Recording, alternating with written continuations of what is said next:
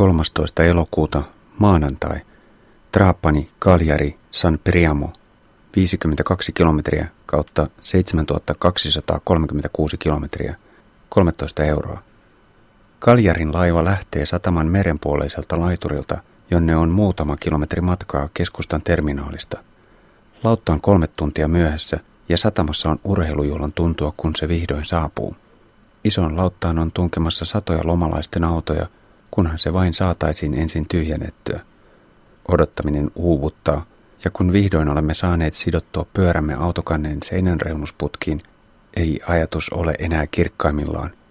Väsyneenä kolautan säären huonosti merkittyyn porraskäytävän jyrkkään kynnykseen. Voi ei, sääressä on uusi iso pintahaava. Laivan sairaanhoitaja puhdistaa haavan ja laittaa siteen. Levitän Kristianin kanssa makualustat porraskäytävän tasanteelle. Tunisin lautalla yö oli viileä ilmastoidussa salissa. Nyt en halua nukkua kylmässä. Paikan heikkous on lievä homeen haju. Nukun hyvin portaikossa, mutta olo on yhä voimaton. Kahvilassa onnistun saamaan viimeisen krosantin. Takakannella on runsaasti väkeä nauttimassa aamupäivän auringosta.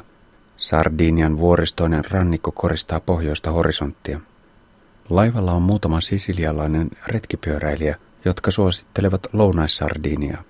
Christian kiinnostuu ajatuksesta, mutta oma suunnitelmani on päästä mahdollisimman nopeasti pohjoisrannikolle, josta saa lautan Korsikaan. Laskeskelen selviäväni neljässä päivässä 400 kilometrin urakasta. Helppoa reittiä vuoristoisen saaren läpi ei ole. Valitsen lyhimmän, joka seurailee itärannikkoa, vaikka tiedossa on nousu yli tuhanteen metriin Gennargentun vuoristossa. Autokannella Christian kaivaa esiin elohopea kromia sisältävän penslausliuoksen, jota käytetään sairaaloissa makuhaavojen hoitoon. Käsittelen säären haavan oranssilla nesteellä. Kun autot alkavat hitaasti purkautua laiturille, liian moni käynnistää moottorin liian aikaisin. Autokannelle leviää raskas pakokaasuinen katku. Kestää aikansa ennen kuin pyörän mahtuu taluttamaan tiiviisti lastattujen ajoneuvojen seasta ulos raikkaaseen ilmaan. Rantabulevardilla on punertavaa kivetystä – jota on hankalampi ajaa kuin Napolin seudun vaikea kivipäällystettä. Pääsin onneksi pian asfaltille. Rinteille nouseva kaupunki on kaunis ja varmasti vierailun arvoinen, mutta jatkan suoraan kohti Stradasta Taalea SS 125. Keskitän energiani matkaan kohti pohjoista. Laivan myöhäisen saapumisen vuoksi kaupat ovat jo sulkeneet iltapäiväksi, enkä saa täydennettyä juomavarastoja – Oitan Santelian jalkapallostadionin ja ymmärrän, miksi talvisin Kaljarin joukkueen kotiotteluissa on usein riesana kova tuuli. Stadion on aivan rannassa. Joudun haiskelemaan Stradasta taalen alkua kehätien kautta. SS on ensin kapea puiden reunustama vilkas tie. Liikenne rauhoittuu ja kuiva peltomaisema alkaa rehevöityä, kun tie sukeltaa tasangolta metsäisten rinteiden väliin. Nousu alkaa pehmeän loivana – Asumukset käyvät harvinaisiksi. Tunnin kevyen kiipeilyn jälkeen pysähdyn pienen kylän kahvilabaariin, jossa tiedostetaan liiankin hyvin markkinatalouden perusidea kysynnästä ja tarjonnasta. Kiskonta kohdistuu ainakin saksalaisilta näyttäviin turisteihin. Kun kommentoin kolminkertaisia hintoja kassatytölle, tämä ei kehtaa katsoa silmiini. Kylän jälkeen nousu jyrkkenee rajusti. Maisemat vihreässä laaksossa ovat jylhät. Jaksan vääntää parikymmentä minuuttia kerrallaan serpenttiinimutkissa. Maitohappoinen uupumus on nujertamassa taistelutahtoani, mutta kapoaminen päättyy yllättäen. Seuraavat kymmenen kilometriä saan lasketella kapeissa ja asumattomissa kalliolaaksoissa. Liiriidyn pienen pensasaukean reunaan, 50 metrin päähän tieltä. Alempana solisee puro. Pimeällä alkavat vuohenkellot kilkattaa, kun lauma tulee juomaan – Sammakoiden äänekäs metelöinti kaikuu ahtaassa laaksossa kallioisten rinteiden vahvistamana. Lämpimän yön pimeää taivasta laikuttaa tähdenlentojen kirjo. 14 viikko. Sardinia, Korsika. 498 kilometriä kautta 7734 kilometriä. 14. elokuuta, tiistai. San Priamo, Cardedu. 76 kilometriä kautta 7312 kilometriä 29 euroa. Lähdön tekeminen kestää. Vääntäydyn San Priamon kylään kahdeksan kilometrin päähän. Valintamyymälän kautta päädyn kirkkopuiston kiviselle penkille keräämään voimia. Kylän ulkopuolella on tien vieressä vesipiste, jossa huuhtelen säären haavaa parikymmentä minuuttia. Saan pyörän kulkemaan vaikeasta aamusta huolimatta. Tie saapuu hetkeksi merenrannan läheisyyteen, mutta poikkeaa uudestaan sisämaahan. SS ahtautuu Villa Putsun pikkukaupungin kapeille kaduille. Pienen kiipeilyn jälkeen tie asettuu tasaiselle ylängölle, jossa on helppo ajaa. Oitan pari siiviläksi ammuttua liikennemerkkiä. Viiden maissa iskee väsymys. Käyn kyläkaupassa Terteenian taajaman reunalla ja tauon jälkeen pakotan itseni takaisin satulaan. Opasteiden ohjaamana kierrän Terteenian, vaikka reitti keskustan läpi olisi lyhyempi ja mielenkiintoisempi. Uupumus ei hellitä ja ryhdyn katselemaan leiripaikkaa, vaikka takana on vasta alle 60 kilometriä kohtuullisen helppoa tietä. Telttapaikkaa ei löydy. Kiipeän vielä yhden mäen, jonka takaa avautuukin avara rotkolaakso ja 12 kilometrin reipas lasku. Saan lisävoimia, mutta jatkan leiripaikan etsintää. Vuoren rinnettä kiemurteleva tie ei kuitenkaan tarjoa kovin paljon vaihtoehtoja. Vähän ennen Kardedun taajamaa on lupaava tienlevike, jonka kaktuspöheikön takana on sopivasti tilaa. Tutkin maastoa tarkemmin ja päädyn raahaamaan leirini lyhyttä ja jyrkkää mäkeä ylös kesantoniittykielekkeelle ison tammen alle. Näköalat vuorille ovat huikeat ja ilma on raikas. SS kulkee aivan kielekkeen juuressa muutaman metrin alempana, mutta liikennettä on niukasti. Vähän matkan päässä tien toisella puolella on talo, jonka puutarhassa vietetään isoja perhejuhlia. Musiikki ja lasten kiljahdukset yltävät vaimeina teltalleni. Pimeässä naapurin pihalta lävähtää taivaalle värikkäästi rätisevä ilotulitus. 15. elokuuta, keskiviikko. Cardedu, Tortoli, Baunei, 53 kilometriä kautta 7365 kilometriä, 31 euroa. Aamu on edellispäivääkin hitaampi. Hyvin nukutusta yöstä huolimatta ylösnouseminen on tahmea. Baari Sardon taajamassa ehdin viime hetkellä valintamyymälään, joka on onneksi auki puoleen päivään, vaikka tänään on Ferragosto, Italian juhannus. Tortolin kaupungissa löydän keskustan kadulta vesipisteen. Hanaan ripustetusta lukkovajerista saan jalkatuen, jonka avulla viritän sääreni lähelle hanaa. Pistäydyn läheisessä Arpataksin satamassa. Aallonmurtajan vieressä on rannassa kaunis punainen kalliolohkare. Rinteestä erilleen ajautuneen valtavan lohkareen läpäisee luola, joka on täynnä uteliaita lomailijoita. Vähän Torttolin jälkeen alkaa 40 kilometrin nousu 1017 metriin, Sardinian osuuden korkeimpaan solaan, Silanaan. Jo lempeän alkunousun jälkeen iskee väsymys. Kyllä iltapäiväkuumuus rassaa täälläkin, vaikkei se olekaan yhtä rajua kuin Tunisiassa. Keräilen voimia varsinaisen kiipeilyn aloittamiseen. Serpenttiinin nousu Bauneen kylään on raskas – Jaksan repiä pari kilometriä kerrallaan karavaaniani eteenpäin. Energiajuomia kuluu. Kiroilen kovaan ääneen psyykatakseni esiin ne viimeiset voimavarat, joiden avulla tärkeät koitokset ratkeavat. Nousu vie lähes kolme tuntia, vaikka matkaa ei ole kuin kymmenen kilometriä. Näköalat ovat mahtavat. Meren sini ja torttoli piirtyvät horisonttiin vehreiden vuorten takaa. Bauneissa on kahvilassa nettipiste – jossa lepäilen siirtelemällä kuvia kamerasta muistitikkuun. Kylän jälkeen pysähdyn näköalapaikalle uudestaan ihailemaan avaraa maisemaa. Jään jutustelemaan milanolaisen pariskunnan kanssa, vaikka ilta on jo niin pitkällä, että minun pitäisi keskittyä yöpaikan etsimiseen hankalasta maastosta. Nousu ei ole Bauneen jälkeen erityisen vaativa, mutta tie kulkee äkkijyrkässä rinteessä niin, ettei kummallakaan puolella tietä ole ylimääräistä tilaa. Hämärän tullessa löydän pienen levikkeen, mutta sen reuna-alue on yleinen käymälä.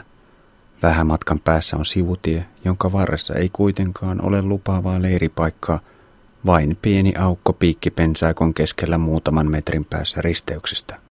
Hämärä alkaa tihentyä, mutta hankalimpia ovat karhunvatukoiden köynnökset. Yritän niputtaa piikkisiä köynnöksiä kuormasiteiden avulla matalan puun oksiin.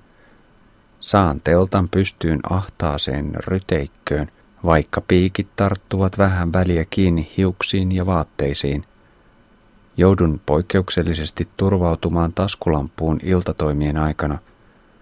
Pensaikko on niin tiheä, että vaikka leirini on ihan tien vieressä, harvojen ohiajavien autojen valot hädin tuskin suodattuvat teltalle saakka. Telekenttää ei ole. Olen aivan yksin keskellä viilenevää pimeyttä. Väsymys tainnuttaa uneen nopeasti. 16. elokuuta, torstai. Paunei, Orosei. 54 kilometriä kautta 7419 kilometriä. 26 euroa. Leirin kasaaminen piikkipensaikossa vaatii keskittymistä jokaiseen liikkeeseen. Selviän vain parilla naarmulla. On jo kuuma, kun pääsen satulaan. Jenna Silanan solaan on matkaa vielä 22 kilometriä. Urakka alkaa kilometrin nousulla, sitten on tasaista, vähän laskua ja taas nousua. Pari retkipyöräilijää ohittaa ylämäessä tervehtimättä – Pitkän nousun jälkeen on lasku tasaiselle ylängölle. Vajaan kahden tunnin ajon jälkeen keräilen voimia tiehallinnon hylätyn huoltorakennuksen varjossa. Näitä huoltorakennuksia on siellä täällä vanhojen ja tärkeiden maanteiden varrella. Ne on alun perin rakennettu työvälineiden säilytystä varten sekä työntekijöiden majataloiksi. Nykyään niistä vain harvat ovat enää alkuperäisessä käytössään. Jätöksistä päätellen huoltorakennuksen edustaa käytetään lehmien ja lampaiden karjasuojana. Rakennuksen takana avautuu laakso, jonka suuntaan vilvoittava tuuli pyyhkäisee talon sivustaa pitkin. Tien toisella puolella on ampumalla riitetty liikennemerkki. Solaan on vielä kahdeksan kilometriä ja psyykkaan itseäni taistelumielialaan. Muutaman serpenttiinin jälkeen nousu tasoittuu – Pari yksittäistä pilveä tulee avukseni varjostamaan aurinkoa. Sitten stradasta taale alkaa seurata vuoren seinämää niin läheltä, että tie jää varjoon. Yllättäen jaksan kiskoa tauotta solaan saakka. Viime päivien tukkoisen taaperuksen nostattama epäily, riittävätkö voimani paluumatkalle vai eivät, katoaa solan viileän tuulen pyyhkäisemänä, hihkun euforisena kärsivällisyyden voittoa. Kävelen alassa rinteessä olevalle lähteelle huhtomaan jalkaa ja täydentämään juomavesivarastoja. Saan nauttia yli 25 kilometriä vapaasta laskettelusta. Loivat alamäet ja mutkat siivittävät hurmokselliseen ajotunnelmaan. Jarruja ei tarvitse käyttää juuri ollenkaan. Tuulen kuiskiessa korviini kauniita sanoja. Katsastan onnellisena upeita maisemia – Dorgalissa keskeytän laskun kaupan eteen. Alamäkiajon huumaamana unohdan lukita pyörän, mutten edes hätkähdä, kun kaupasta tullessa huomaan unohdukseni. Alkumatkan pelot varkaista ovat ehtineet hälvetä moneen kertaan. Keskustassa on katuja suljettu ratsastusreitin vuoksi. Saan talutettua pyörän juhla-alueen poikki. Laskettelu jatkuu kaupungin jälkeen. Poljen vielä tunnin kohti rannikkoa, ennen kuin leiriydyn pensaikon reunustamalle niitylle heinäpellolle. Pystytään teltan kumpuilevan pellon keskelle oliivipuun alle. Edellisyön ahtauden vastapainona vietän yön aukeassa maisemassa. Teltalta on hienot näköalat sekä merelle että rannikkovuorille. 17. elokuuta, perjantai, Orosei, Porto San Paolo – 87 kilometriä kautta 7506 kilometriä, 24 euroa. Ennen lähtöä huomaan Trapanista ostetussa uudessa takarenkaassa pienen pullistuman. Kiroilen ällistyneenä. Muutaman kilometrin päästä löydän Orosein kaupungista pyöräliikkeen, mutta tarjolla on vain niitä samoja halparenkaita kuin Tunisian Kabesissakin. Ostan yhden – Jatkan kuitenkin polkemista, jotta pääsisin kunnolla alkuun matkanteossa ennen pidempää taukoa. Pullistuma ei laajene ja rengas mahtuu pyörimään jarruja löysäämättäkin. Tie kulkee vaihteeksi rannikon tuntumassa, jossa maasto on kuivempaa kuin etelämpänä vuorilla. Saan kiipeillä lyhyissä nousuissa. Eteneminen sujuu mukavasti kuumuudesta huolimatta. Parin tunnin jälkeen pidän verstastauon Santa Luciassa, jonka leirintäalueet ovat täynnä rantalomailijoita. Kylän liepeillä on metsikkö, jonka reunassa on kamperistien pysäköintipaikka ja vesipiste. Pystytän verstaani pinjojen alle. Huuhtelen säären ennen rengastöitä. Saan ihmettelevältä turistipariskunnalta lahjaksi desinfiointisuihkeen. Vaihdan jälleen alkuperäisen eturenkaan taakse ja uuden halparenkaan eteen. Työskentelyn aikana saan myös saippua opera kiintiöni täyteen, kun nuori pari purkaa muutaman metrin päässä akuuttia kriisiään. Mies on hyödyntänyt lomapaikkakunnan runsasta tarjontaa, mitä nainen ei anna anteeksi. Mies ei vaikuta oikeastaan edes uskottavan katualta. En löysi senttiäkään vetoa suhteen jatkumisen puolesta. Poljen usean turismista elävän taajaman poikki. Kadut ovat täynnä autoja ja ihmisiä. Ruuhkajonossa joku rähisee. Lomastressi on ikävä matkakumppani. Joudun kiskomaan yhden lyhyen pahan nousun rannalta matalien kukkuloiden yli sisämaahan. Muutoin reitti on helppo. Illan suussa nousee raju vastatuuli. Kuuman päivän jälkeen tuuli tuntuu yllättävän viileältä – Tie myös kapenee ikävästi ja ohitustilanteisiin tulee lisäjännitettä. Leiripaikan löytäminen osoittautuu vaikeaksi. Seutu on taajaan rakennettua. Tulee pimeä. Huomaan ylellisen loma-asuntorykelmän vieressä joutomaaniityn. Tie kääntyy juuri sopivasti poispäin ja uloimman talorivin muurin viereen jää pensaikkoon näkösuoja – Jossakin lähitalossa on koira, joka on tietoinen leiristäni. Se haukkuu pitkään ja hartaasti ennen kuin vaikenee. 18. elokuuta, lauantai, Porto San Paolo, Olbia, Santa Teresa Gallura, 80 kilometriä kautta 7586 kilometriä, 17 euroa. Poimin aamiaiseksi kaktushedelmiä teltan vierestä – Nuoruuden kokemuksista oppineena osaan käsitellä niitä varovaisesti. Kaktushedelmien pinnalla on nimittäin satoja hiuksen hienoja piikkejä, jotka pistävät ja tarttuvat ihoon lähes huomaamatta. Kirvely alkaa vasta viiveellä. Kaktushedelmiä pitää poimia joko rukkaset kädessä tai työntämällä hedelmään haarukka otetta varten, minkä jälkeen sen voi leikata veitsellä irti kasvista – Kuoren saa helposti pois, kun leikkaa ensin kummastakin päästä pois viipaleen ja sitten tekee hedelmälihaan saakka yltävän pitkän viilon kuorimista varten. Kaktushedelmä on raikas ja mehuisa, eli mainio hellekelien hedelmä. On kuuma, kun saavun puolilta päivin Olbian kaupunkiin. Valintamyymälän naapuritontilla makailee varjossa Schäfer.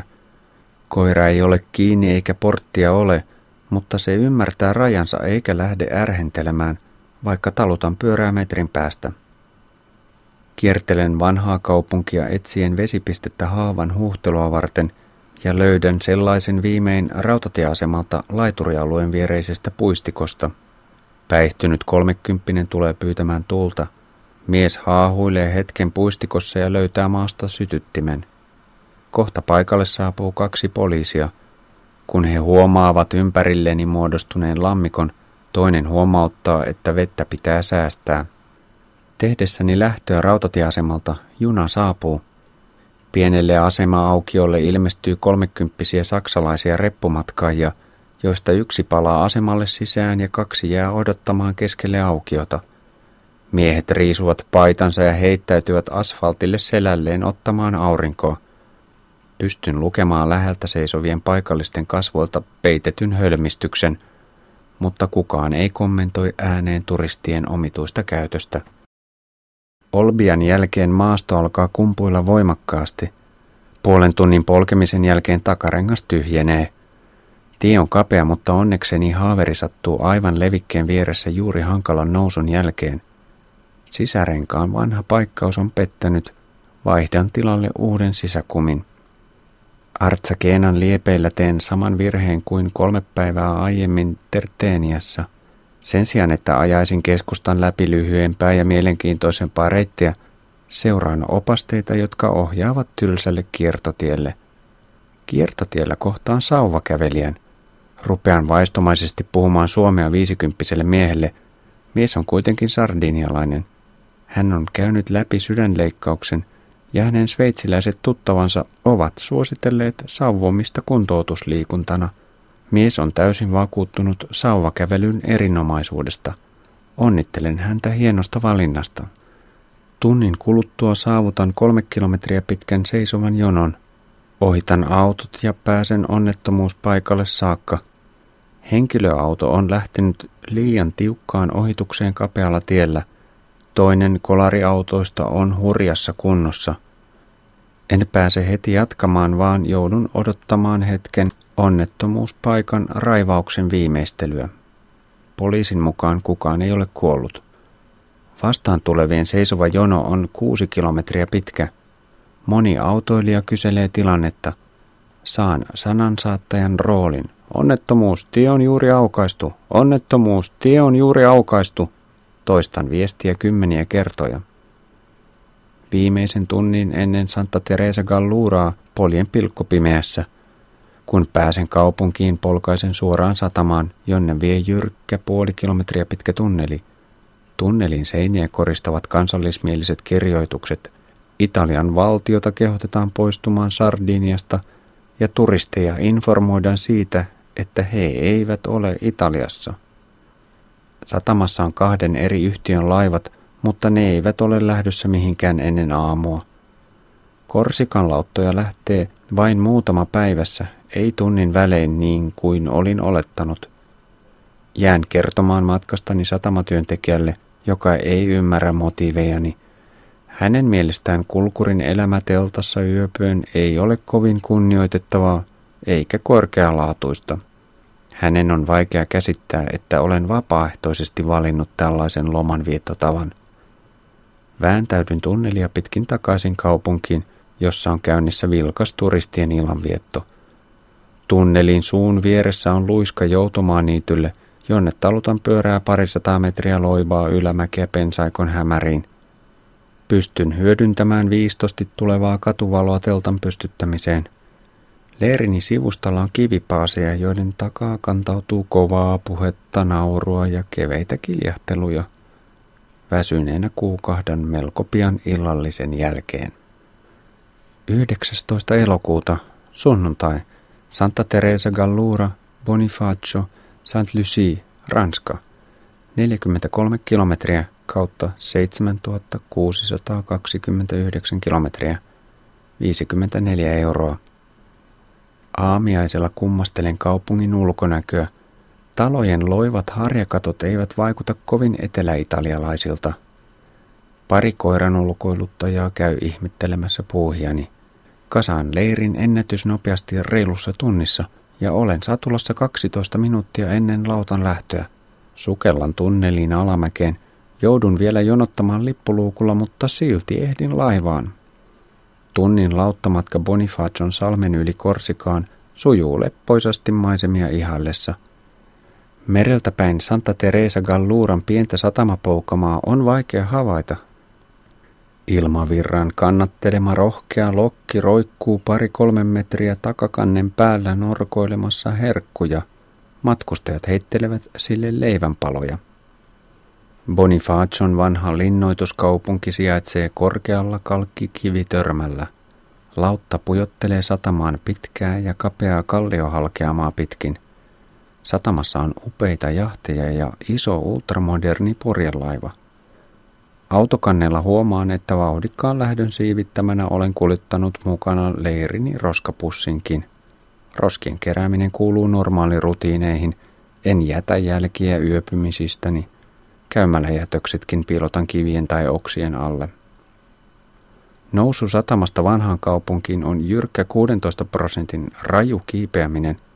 Puhisen ääneen italiaksi repiessäni karavaania ylös, kun tunnen ylimääräisen voiman puuttuvan peliin. Juuri ohittamani turistimies on lähtenyt juosten työntämään pyörääni, kuin reippaan myötätuulen turvin liiden mäen hankalimman kohdan yli. Vanhassa kaupungissa on kova tungos ja kujilla on vaikea päästä eteenpäin. Hetken kiertelyn jälkeen laskettelen muurien ulkopuolelle. Löydän valintamyymälän, jossa on liikaa väkeä. Myös ulkopuolella kaupan edustalla on ahdasta ja syön nopean päivällisen ihmisvirran keskellä pyörän vieressä seisten. Kuumuus alkaa painostaa, kun vihdoin olen maantiellä. Ensimmäisten nousujen jälkeen pääsen vuorten reunustamalle pensastasangolle, jota laikuttavat pienet metsiköt. Maisemat ovat kuivempia kuin Sardiniassa. Kilometripylväät puuttuvat tien varresta kokonaan, vaikka kyseessä on päätie – Esimerkiksi Tunisiassa tämä tienkäyttäjien perusinformaatio on tarjolla myös melko pienillä teillä. Reittini kulkee Korsikan itäistä rannikkotasankoa pohjoiseen kohti Bastian satamakaupunkia. Kolmessa päivässä minun pitäisi selvitä lautalla Genovaan. Sardiniassa laskelmani pettivät pahasti ja matkaan saaren läpi kului neljän päivän sijasta kuusi, mutta Korsikan itärannikolla ei tarvitse kiipeillä vuoristossa – Porto Vecchion liepeillä löydän suljetun autonpesuliikkeen pihalta vesikraanan, jonka alle pääsen huuhtelemaan säären haavaa. Kaupungin rakennuskannassa on selkeä ranskalaisuuden leima. Vanha kaupunki on hienolla paikalla kukkulan päällä. En pääse kuin muutaman kilometrin Porto Vecchiosta, kun takarenkaan kudokset pettävät. Takana ollut alkuperäinen eturengas on matkansa päässä – se on kestänyt Helsingistä tänne saakka. Pystytään verstaan metsäiselle levikkeelle. Onneksi mukana on varaulkorengas. Onnistun kuitenkin vaikeuttamaan elämääni tekemällä jälleen vanhoilla rengastyökaluilla reikiä sisäkumiin. Puolen tunnin polkemisen jälkeen takarengas pehmenee vaivihkaa. Revin sisäkumin esiin ja pumppaan sen kovaksi. Vaikka paisutan sen valtavaksi, en löydä siitä reikää. Turhautuneena asennan takarenkaa takaisin ja yritän selvitä yöpaikalle saakka. Huomaan korkkitammi metsikön, johon saan helposti talutettua pyörän 50 metrin päähän tieltä. Leiridyn tyvestä kuoritun punarunkoisen korkkitammen alle rehevän pensaikon reunaan. Metsän hiljaisuus rauhoittaa rengassähläilyn jälkeen – Ennen nukahtamista teltan katolle ropisee muutama eksynyt sadepisara. 20. elokuuta maanantai. Saint Lucie, Solenzara, Casamozza. 105 kilometriä kautta 7734 kilometriä, 18 euroa. On jo kuuma, kun polkaisen pois korkkitammmetsiköstä. Kumpuileva tie tulee aivan rantaan. Meri on kauniin turkoosi – Ohitan hiekkarantoja. Parin tunnin jälkeen käyn kaupassa Solen Saaran liepeillä. Pysäköintipaikan kraanasta ei tule vettä. Kaupan varastotyöntekijä kehottaa etsimään vettä pienvenesatamasta. Satamassa on vesipisteitä veneilijöille. Asetun laiturille istumaan säärivesihanan alla. Kolmekymppinen sveitsiläisnainen tulee katsomaan puuhiani. Ellen on sairaanhoitajan nuorisotyöntekijä – ja hän tarjoutuu sitomaan haavani huuhtelun jälkeen sekä lahjoittamaan parempia sidetarpeita. Ellenin isä on siirtämässä purjevenettä ystävättärensä kanssa Ranskaan ja he odottelevat hyvää lähtökeliä. Ellen jää laiturille juttelemaan ja kertoo olevansa epävarma uravallinnastaan kristillisenä nuorisotyöntekijänä. Ellen on baptisti. Yritän vakuuttaa, että nuorisotyö on tärkeää, vaikkei tuloksia aina näekään. Palaan tielle. Kevyt sivuvastatuuli jarruttaa hieman, mutta edellispäiviin verrattuna meneminen on kevyttä. Maaseudulla muureihin on kirjoitettu ranskalaisten ja arabien vastaisia iskulauseita. Vangituille itsenäisyystaistelijoille vaaditaan vapautta. Vuosisatoja vanha viha ranskalaisia valloittajia kohtaan ei ole hävinnyt, vaikka terroritaistelu onkin rauhoittunut.